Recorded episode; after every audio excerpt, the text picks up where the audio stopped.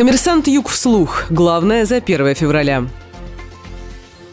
Подписи против строительства многоэтажки на площади Ленина начали собирать жители Ростова. Петиция появилась на сайте «Активный ростовчанин». Авторы требуют назначить публичные слушания, чтобы вернуть на площадь фонтан. Напротив отеля «Амакс» может появиться 22-этажный дом. Его хочет возвести московская строительная компания. Право построить многоэтажку в минувший понедельник подтвердил арбитражный суд Ростовской области. До этого городской департамент архитектуры и градостроительства пытался оспорить право компании на строительство высотки. Ранее власти обещали реконструировать на этом месте фонтан и разбить рядом сквер.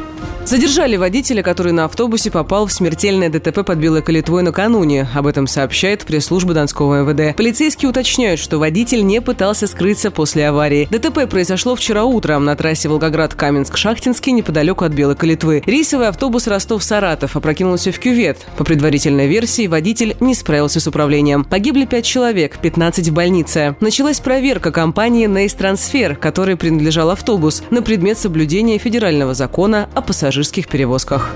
Президент России Владимир Путин посетил ростовский аэропорт Платов. Экскурсию провели председатель Совета директоров группы компании «Ренова» Виктор Виксельберг и гендиректор управляющей компании «Аэропорты регионов» Евгений Чудновский. Владимиру Путину представили новые проекты компании «Аэропорты регионов», в том числе строительство аэропорта в Саратове и терминала в Петропавловске-Камчатском. Кроме того, президенту показали проекты застройки старого ростовского аэропорта, которым будет заниматься компания «Кортрос». Также сегодня в рамках визита глава государства осмотрел стадион Ростов-Арена с вертолета.